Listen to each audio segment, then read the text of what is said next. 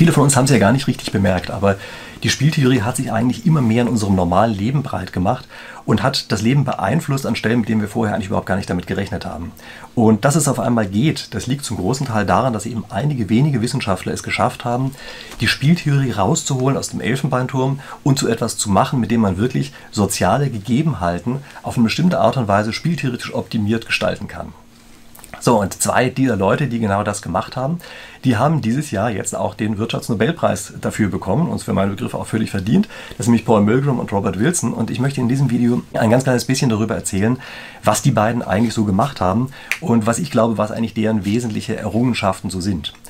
Ähm, vielleicht gucken wir uns an einer Stelle erstmal ganz kurz an, wo haben die eigentlich einen großen Einfluss auf unser Leben? Und da ist also eine Sache, die, an die man sofort denkt, die Art, wie wir heutzutage Werbung wahrnehmen, weil Werbung, die uns angezeigt wird.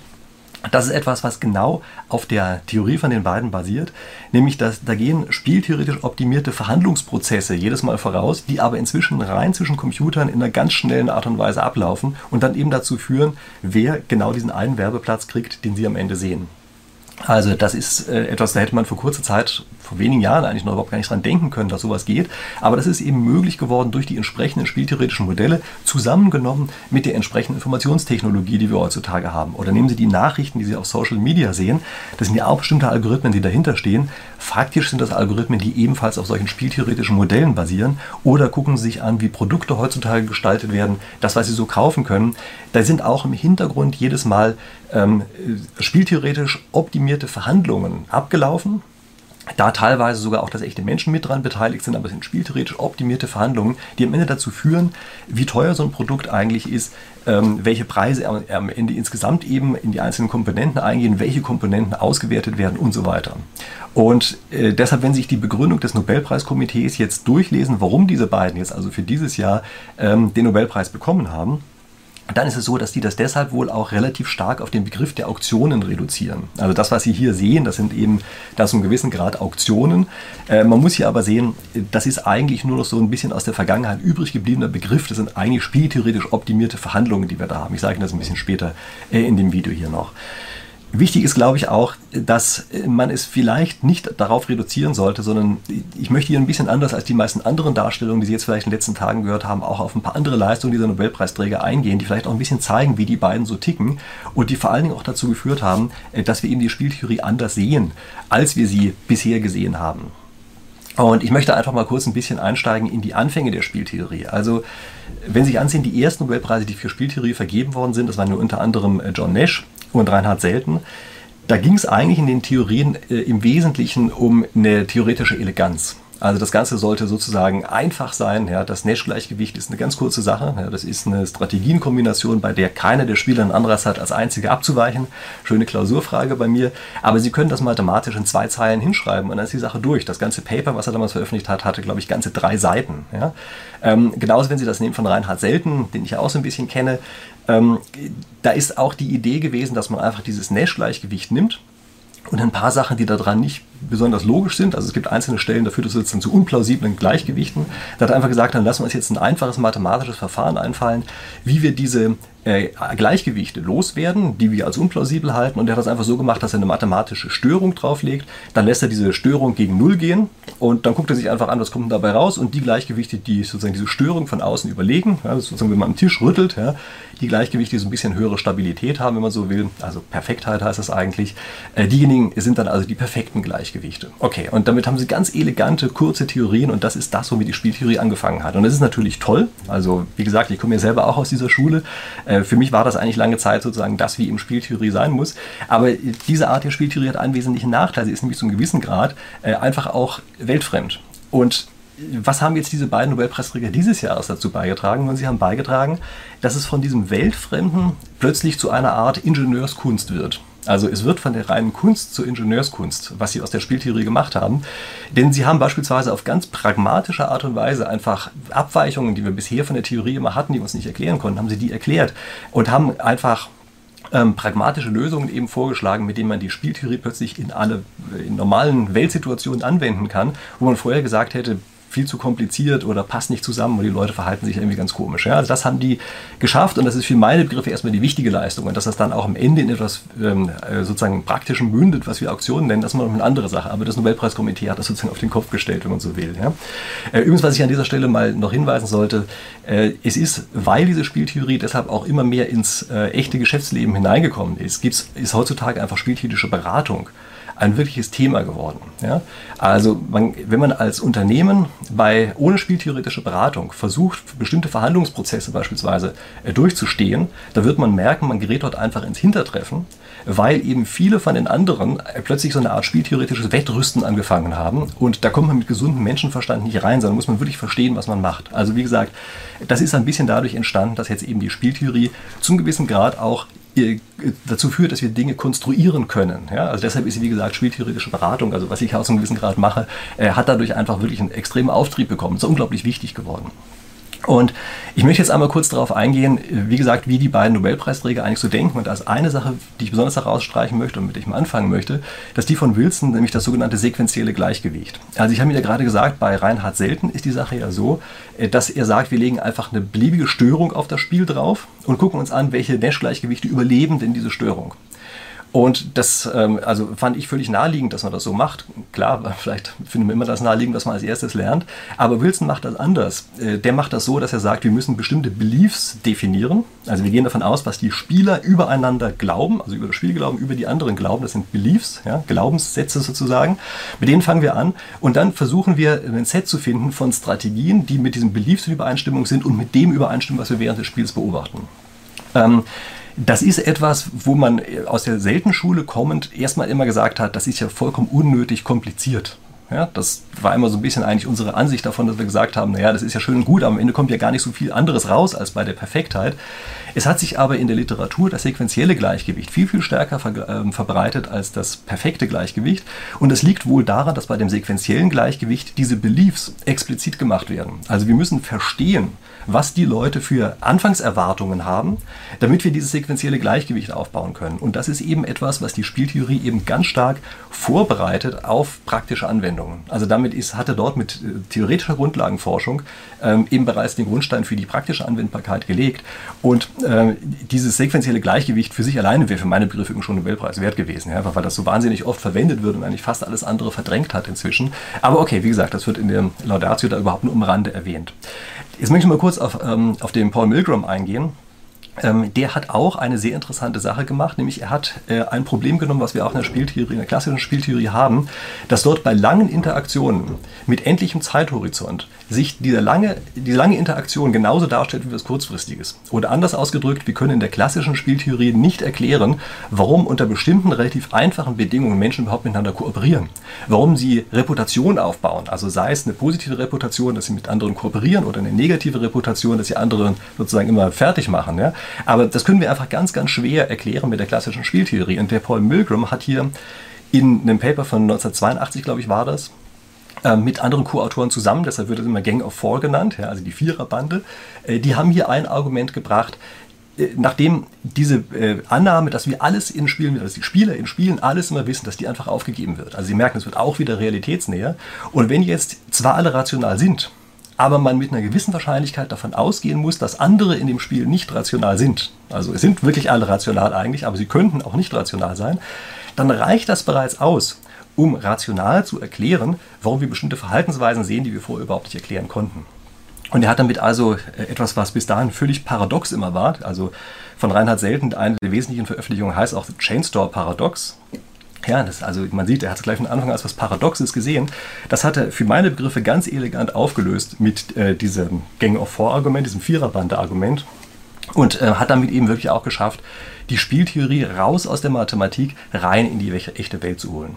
So, und das war also die Vorbemerkung, die Sie wahrscheinlich bisher so in, der, in den meisten Pressesachen bisher so nicht mitgekriegt haben über die beiden, sondern dort geht es äh, im Allgemeinen viel stärker um die Begründung, die das Nobelpreiskomitee selber geliefert hat. Und darauf möchte ich jetzt einfach mal ein bisschen eingehen. Ja? Also was sagt denn die, das Nobelpreiskomitee eigentlich, wieso die beiden den Nobelpreis gekriegt haben? Und äh, das liegt im Wesentlichen an Auktionen Ähm, wie gesagt, ich muss immer bei Auktionen dazu sagen, das ist eigentlich inzwischen heutzutage eine Metapher für spieltheoretisch optimierte Verhandlungen. Also das ist historisch, hat es den Namen Auktion, aber es sind wirklich eigentlich spieltheoretisch gestaltete Marktregeln. Das muss man sich erstmal klar machen. Und da muss man eben sehen, in diesen Auktionen kann man gestalten, wer darf eigentlich was in dieser Auktion und was weiß man. Also wer gibt an wen welche Informationen weiter. Ja, das sind die wesentlichen Sachen. Und da kann man also schlaue Geschichten mitmachen und kann die verschiedensten Auktionstypen sich ausdenken. Also beispielsweise sowas wie die englische Auktion, das ist das, was Sie aus so Filmen und so immer kennen, wo die Leute sich gegenseitig überbieten, dabei laut schreien und am Ende heißt dann zum ersten, zum zweiten, zum dritten, ja, und dann ist das Ganze vorbei. Äh, gibt aber natürlich auch andere Auktionstypen Nämlich so, dass zum Beispiel eine Uhr rückwärts läuft und damit der Preis immer niedriger wird und der Erste, der drauf gedrückt hat, ähm, also auf so einen Taster gedrückt hat, der, der kriegt eben das Gut dann zu diesem Preis. Also das sind solche typisch äh, klassischen Auktionsregeln, die es da gibt. Ja? Damit fängt das Ganze erstmal an.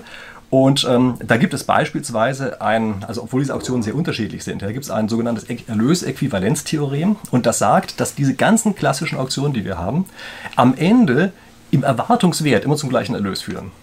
Und jeder Praktiker, mit dem Sie sprechen, der sagt, das ist ja vollkommener Blödsinn. Ja? Vollkommener Blödsinn. Äh, die Auktionen bringen völlig unterschiedliche Preise am Ende und das hängt ganz stark davon ab, in welcher Situation wir uns gerade befinden. Und das ist auch so ein typischer Fall, wo eben die Spieltheorie sozusagen in sich erstmal gesagt hat, naja, nach unseren Annahmen ist das aber alles gleich und wo ganz offenbar also ein Fehler drin gesteckt hat oder ist ja kein wirklicher Fehler, sondern es ist, steckt in den Annahmen natürlich. Ja? Und die Annahme, die hier klassischerweise in der Spieltheorie gemacht wird, ist die, die auch klassischerweise in den Wirtschaftswissenschaften immer gemacht wird, nämlich es sind immer Private Values. Also wir brauchen, um den, äh, unsere eigene Wertschätzung für ein Produkt oder ein Gut zu beurteilen, brauchen wir nur, ohne uns selber reinzuhören. Ja? Also Sie sehen irgendeinen tollen Wecker, den wollen Sie ersteigern und dann hören Sie in sich rein und der sagt Ihnen, dieser Wecker ist 773,74 Euro wert. Ja, das wissen sie einfach ganz genau. Und das ist die Annahme, die sie brauchen, damit die klassische Auktionstheorie so in der Form überhaupt funktioniert. Und das ist der Punkt, wo der Wilson, also einer der beiden Nobelpreisträger, einfach mal aufgetreten ist und gesagt hat, ähm, Vorsicht, da stimmt irgendwas nicht so ganz. Ähm, wahrscheinlich ist es so, dass wir eben nicht einfach den, den Preis oder den, die eigene Wertschätzung durch in uns hineinhören rauskriegen, sondern das hängt zum gewissen Grad davon ab, was die Wertschätzungen der anderen sind. Also, ich sage Ihnen dafür mal ein Beispiel. Man hat das bei Erdölfeldern dann gesehen, Versteigerung von Erdölfeldern. Ähm, dort ist es nämlich so, dass die einzelnen äh, Bieter einfach selber mal versucht haben, irgendwie so äh, geologische Untersuchungen zu machen, rauszufinden, wie viel Öl ist denn da eigentlich drin. Und äh, dann haben die ganz einfach alle ersteigert. Und jetzt müssen Sie sich mal ganz kurz überlegen, die haben hier alle äh, unterschiedliche Informationen. Ja? Wer ersteigert es jetzt eigentlich? Und die Antwort ist ganz einfach, derjenige, der sich am meisten nach oben vertan hat ja, den größten positiven Schätzfehler hat, der wird dieses Ölfeld ersteigern und in dem Augenblick, in dem er es ersteigert hat, wird er sich sofort ärgern, weil er merkt, oh verdammt, das heißt ja, dass die ganzen anderen viel weniger geboten haben als ich. Die haben ja aber auch andere Informationen gehabt und unsere äh, Informationen insgesamt zusammen ergeben jetzt also, dass das Ölfeld weniger wert ist als das, was ich ursprünglich geglaubt habe. Und das Ganze nennt man dann eine Common Value Auction. Ja? Also das bedeutet, bei einer Common Value Auction können Sie eben nicht nur in sich selbst hineinhören, sondern es kommt auch darauf an, was die anderen denken oder insbesondere hier für Informationen haben. Übrigens das, wovon ich gerade eben gesprochen habe, ist die sogenannte Winner's Curse. Ja, das ist also eine der ganz bekannten Sachen von dem Wilson. Äh, das ist der Winner's Curse, der Fluch des Gewinners. Ja, immer derjenige, der die Auktion gewinnt, der ist verflucht sozusagen. Ja. Und was passiert jetzt eigentlich, nachdem man das weiß? Nun, da ist es so, dass die unerfahrenen Bieter in solchen Situationen bieten halt viel zu viel und fallen auf die Nase. Die erfahrenen Bieter wissen, dass sie auf die Nase fallen, wenn sie so bieten, wie sie es normalerweise tun würden, reduzieren ihre Gebote und sie reduzieren sie aber viel zu stark, so dass am Ende wieder eine Fehlallokation stattfindet. Ja? Also das bedeutet, das ist keine leichte Situation, die wir da haben, sondern immer dann, wenn der Winners Curse auftauchen kann, dann müssen wir versuchen, durch die Marktregeln dafür zu sorgen, dass die Bieter untereinander Informationen austauschen, sodass die eben besser einschätzen können, wie viel dieses Gut wirklich wert ist. Das ist der Grund, weshalb viele Auktionstypen offene Auktionen sind, bei denen Sie zumindest eine Zeit lang die Gebote der anderen sehen können. Ja? Übrigens, ähm, falls Sie Interesse an dieser klassischen Auktionstheorie haben, äh, ich selber habe auch mit Co-Autoren ein Buch zugeschrieben, ja, äh, was ich aus reinem Zufall auch hier liegen habe. Ja? Ich halte das hier einfach mal hoch. Also das äh, Auktion in Theorie und Praxis, Spieltheorie im Einkauf heißt das ganze Buch. Ähm, Ich stecke steck Ihnen Link, äh, den, die, äh, den Link zu dem Buch auch nochmal in die Beschreibung unten rein. Äh, da ist diese klassische Auktionstheorie, glaube ich, ganz gut drin erklärt. Klar, sonst hätte ich das ja so nicht geschrieben. Ähm, was nicht drin beschrieben ist, ist das, was jetzt eigentlich diese beiden Nobelpreisträger dieses Jahres mit hinzugefügt haben. Ja, also wenn Sie das Buch kaufen, seien Sie nicht enttäuscht, dass der Fall nicht drin ist.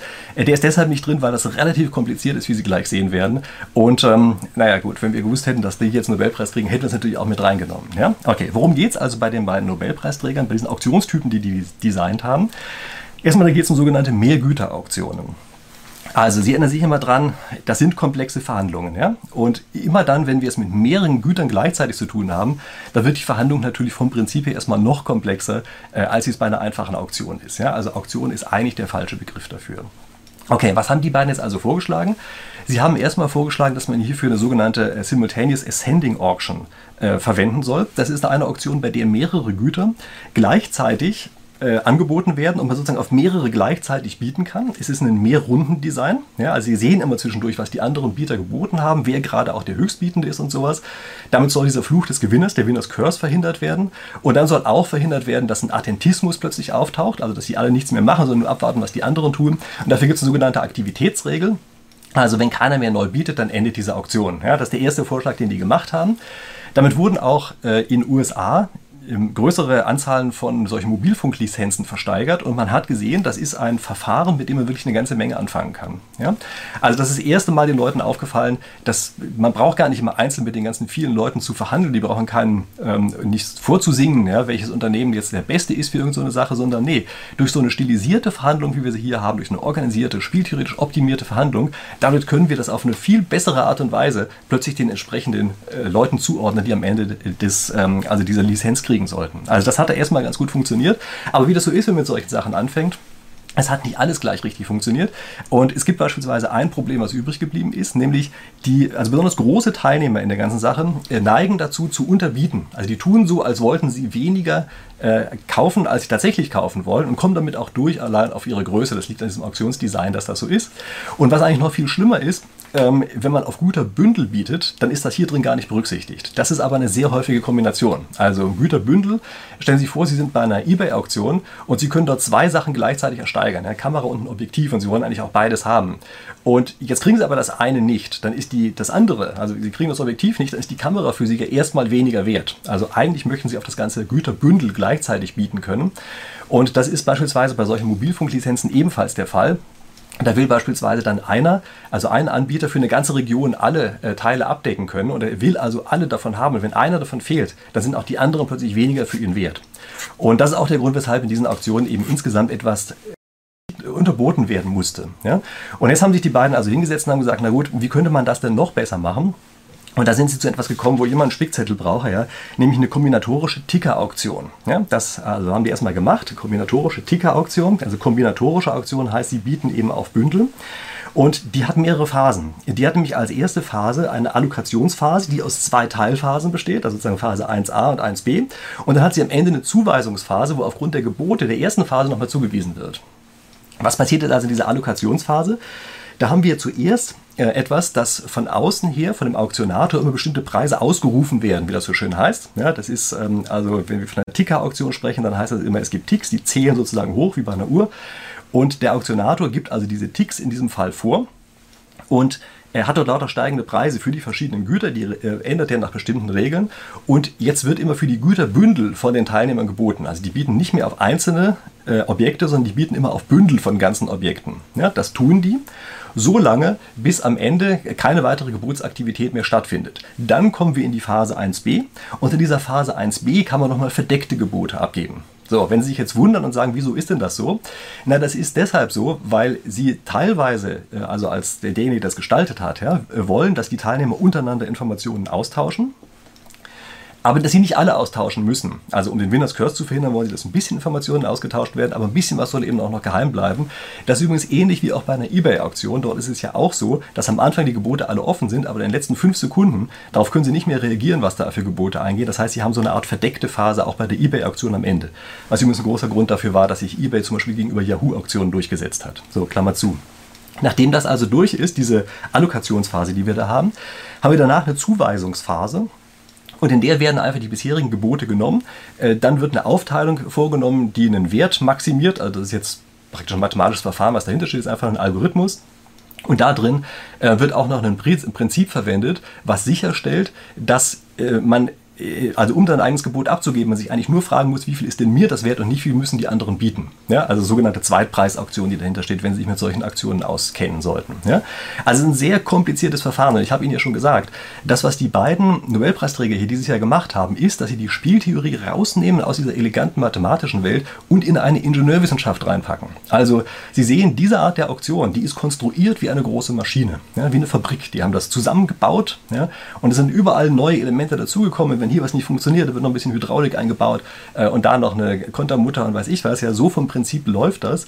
Äh, so haben die, die diese Maschine aufgebaut, ja, die dann am Ende eben, naja, so ein Verhandlungsdesign darstellt. Und das ist schon, also schon eine sehr neue Art, mit Spieltheorie umzugehen. Ja, das heißt, sehr neu. Heutzutage natürlich nicht mehr, das gibt es schon seit einiger Zeit. Ja. Aber gegenüber der klassischen Art und Weise, wie die Spieltheorie aufgebaut ist, ist das durchaus etwas, was im Grunde genommen schon eigentlich mal mindestens als revolutionär betrachten soll. Ja. Und ähm, nun ist es so, sowas ist nie perfekt. Ja? Also das, was wir jetzt hier beispielsweise auch haben bei dieser Auktion, die designt ist wie so eine Maschine, wie eben jede Maschine auch, hat ihre Vor- und ihre Nachteile. Ja? Also es gibt zum Beispiel hier drin jetzt fast immer mehrere Nash-Gleichgewichte. Also man weiß gar nicht mehr so ganz richtig als Bieter, sozusagen, was man jetzt eigentlich so genau tun soll. Es gibt teilweise auch irgendwelche ähm, Fehlanreize. Und das ist eben einfach so, dass man nicht alles auf einmal optimieren kann. Und es gibt eben sehr viele Stellschrauben, an denen man stellen kann. Und man muss einfach jetzt klar sehen, dieses, ähm, ist, dieses Wettrüsten, was im Augenblick stattfindet zwischen den verschiedenen Unternehmen in, für spieltheoretisches Optimieren des eigenen Verhaltens, der eigenen Art, wie Verträge gestaltet werden, das gewinnt einfach immer mehr an Bedeutung. Und es ist ganz einfach etwas, was hier, naja, am Ende wirklich sozusagen über Wohl und Leid eines ganzen Unternehmens bestimmen kann. Ja? Also deshalb ist, wie gesagt, ich wiederhole mich, aber spieltheoretische Beratung ist einfach deshalb ein interessantes Thema. Ja? Also okay, wenn Sie es interessiert, sprechen Sie mich einfach an und ähm, wir lassen das Thema jetzt hier einfach erstmal weg. Und was ich vielleicht nochmal einwenden oder anbringen sollte, das ist dieses klassische Beispiel, bei dem Auktionen eigentlich zum gewissen Grad schiefgegangen sind. Und zwar, Sie erinnern sich ja bestimmt noch an die UMTS-Lizenzen aus dem Jahr 2000, also wo das 3G-Netz sozusagen äh, verauktioniert worden ist. Und da ist ja was ganz Komisches passiert. Es ist nämlich passiert, dass die Teilnehmer in dieser Auktion plötzlich 100 Milliarden oder fast 100 Milliarden dafür geboten haben, viel, viel mehr als jeder erwartet hat. Und dass das bis heute eigentlich Auswirkungen hat. Das hat nämlich als Auswirkung, dass erstmal zwei von diesen Unternehmen, die drin geboten haben, gleich danach erstmal aus dem Markt ausgeschieden sind. Denen ist dann aufgefallen, nachdem sie die Lizenzgebühr bezahlen müssen, äh, können sie überhaupt gar kein Mobilfunknetz mehr aufbauen, weil sie kein, Netz, äh, kein Geld mehr dafür haben. Ähm, und es ist eben bis heute so, dass wir deshalb in Deutschland ein verhältnismäßig schlechtes Mobilfunknetz haben. Das ist sozusagen immer noch die Nachwirkung davon. Und woran liegt das? Und das liegt daran, dass unerfahrene Teilnehmer in solchen äh, spieltheoretisch optimierten Verhandlungssituationen vollkommen Blödsinn bauen. Ja, also die schmeißen dann eben plötzlich mal 100 Milliarden aus dem Fenster raus, weil sie einfach nicht sehen, dass sie, dass sie damit einfach Unfug gebaut haben. Und auch da ist es einfach so, man, man, muss, um in solche Verhandlung reingehen zu können, muss man wirklich vernünftig geschult sein. Also ich habe solche Sachen wirklich auch mit Leuten gemacht, die in solche Verhandlungen reingehen. Und selbst wenn man das einmal verstanden hat, wie das Ganze funktioniert, wenn man das nicht regelmäßig ausprobiert hat, wenn man nicht vorher wirklich geschult ist da drin, wie man sich in der Echtsituation verhält, dann kann es einem einfach passieren, dass man eben wirklich ganz, ganz dumme Fehler macht und durch diese dummen Fehler einfach wirklich Milliarden von Euro sozusagen verjuckst, einfach in den Sand reinsetzt, einfach nur aus einem Fehler heraus. Ja? Also die nachträgliche Analyse dann von dieser UMTS-Geschichte damals hat ja auch ergeben, dass eigentlich alle Spieltheoretiker drauf geguckt haben, gesagt haben, also mit Rationalverhalten hat das nicht mehr viel zu tun, was die da gemacht haben. Ja? Also kann unter ganz verrückten Annahmen kann man sozusagen als rational kennzeichnen, aber es sind wirklich verrückte Annahmen eigentlich. Also eigentlich muss man sagen, das ist einfach nicht rational gewesen, was sie dort machen. Äh, und wenn sie sich vorher wirklich damit beschäftigt hätten, wenn sie geschult worden wären, wäre ihnen dieser Fehler nicht passiert. Dann wären ganz einfach einige Teilnehmer früher ausgestiegen aus dieser Auktion und es wäre sozusagen eine viel sinnvollere Allokation entstanden. Aber so passiert das eben, wenn man sich damit nicht auskennt. Und das geht uns auch der anderen Richtung. Also auch einige Auktionen, die am Anfang auf die Art und Weise gestaltet worden sind, sind fehlerhaft gestaltet worden. Das heißt, da waren ähm, sozusagen Schlupflöcher drin, die durch die Hintertür dazu geführt haben, dass die Bieter mit irgendwelchen kleinen Tricks viel weniger bezahlen müssten, als derjenige, der es verkauft, eigentlich erstmal gedacht hat. In der guten alten Zeit waren sozusagen Verhandlungen eigentlich viel Zigarettenrauch, Kaffee in irgendwelchen Hinterräumen und Beginn mit Smalltalk. Und das ist heutzutage einfach nicht mehr so. Durch diese spieltheoretische Optimierung von Verhandlungen werden die Verhandlungen auf ihren Kern reduziert. Sie werden häufig auch so reduziert, dass sie eben automatisierbar ablaufen können. Und das, was wir als Auktionen heutzutage bezeichnen, ist eigentlich nur noch ein Schlagwort für ja, spieltheoretisch optimierte Verhandlungsprozesse, in denen wirklich einfach ja, sehr viel Technik drinsteckt, die man nicht mehr einfach so intuitiv oder sowas lösen kann. Also das ist wichtig, sich das klar zu machen, dass das kein Gebiet mehr ist, bei dem man einfach mal so lockerflockig hingehen kann, wo man äh, und Verhandlungen so führen kann wie früher und durch ein bisschen Smalltalk versucht, die andere Seite zu überzeugen. Also das läuft so einfach nicht. Und wenn man das falsch macht, dann heißt das eben aus beiden Richtungen, dass man einfach unglaublich viel Geld verlieren kann. Jetzt bin ich innerhalb der letzten Tage sehr oft gefragt worden, ist dieser Nobelpreis eigentlich gerechtfertigt? Also ist das eine faire Sache, dass die beiden das jetzt gerade gekriegt haben? Und ähm, ist das nicht ein bisschen trivial, wofür das eigentlich überhaupt war? Also, ich habe ja versucht, Ihnen auch gerade am Anfang dieses Videos klarzumachen, dass das alles andere als trivial ist und dass es auch keineswegs, dass man die Leistung dieser beiden ähm, Nobelpreisträger dort keinesfalls reduzieren soll, einfach auf diese Auktionstheorie, sondern die haben es überhaupt erstmal geschafft, ein Mindset zu schaffen, mit dem die Spieltheorie anwendbar wird für die Praxis.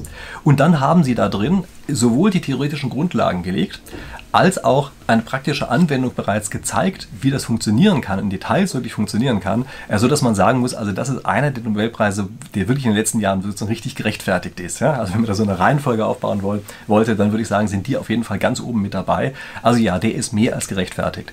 Was mich ein bisschen gewundert hat, ist, dass es auch Co-Autoren von den beiden gibt und einen dritten hätte man ja noch mit dazu nehmen können. Und da gibt es einen, nämlich, also gerade Krebs heißt der, ja, Krebs. Ähm, bei dem würde ich sagen, dass das ja eigentlich auch in gewisser Weise mit reingehört hätte, dem als Dritten hätte mit dazu nehmen können. Wahrscheinlich ist das aber auch so ein bisschen die Sache, dass eben das Nobelpreiskomitee so unglaublich stark über die Auktionen gesprochen hat, äh, dass er eben nicht mit drin ist, weil der eher bei irgendwelchen anderen Fragestellungen mit dabei war. Also der wird sich ziemlich ärgern, der ist eigentlich für meine Begriffe auch ein heißer Kandidat dafür gewesen, äh, wird ihn jetzt aber natürlich erstmal nicht mehr kriegen, wenn er überhaupt jemals kriegt. Also wie auch immer, äh, aber davon mal abgesehen, diese, äh, diese Nobelpreise sind also wirklich mehr als gerechtfertigt auf den verschiedensten Ebenen heraus. So, Jetzt erstmal vielen Dank, dass Sie bis hier dran geblieben sind. Ähm, ich hoffe, Sie finden solche Themen auch in der Länge, wie ich es jetzt gemacht habe, spannend, aber das ist jetzt halt einfach mein Gebiet. Das heißt, das musste ich immer ein bisschen länger machen. Für den Fall, dass Sie an irgendeiner Stelle spieltheoretischen Beratungsbedarf in Unternehmen haben, heute muss ich es ja vielleicht mal sagen, äh, sprechen Sie mich gerne an, denn das ist wirklich ein Thema, was ich auch inhaltlich sehr interessant finde und da ist im Augenblick wirklich viel zu machen. Ich möchte auch nicht, dass wir hier in Deutschland sozusagen ins Hintertreffen geraten, weil wir uns um dieses Thema überhaupt gar nicht kümmern. Ja, und ansonsten genug der Worte. Äh, wie gesagt, freut mich, dass Sie bis hier dran geblieben sind und wir sehen uns in der nächsten Woche wieder. Bis dahin.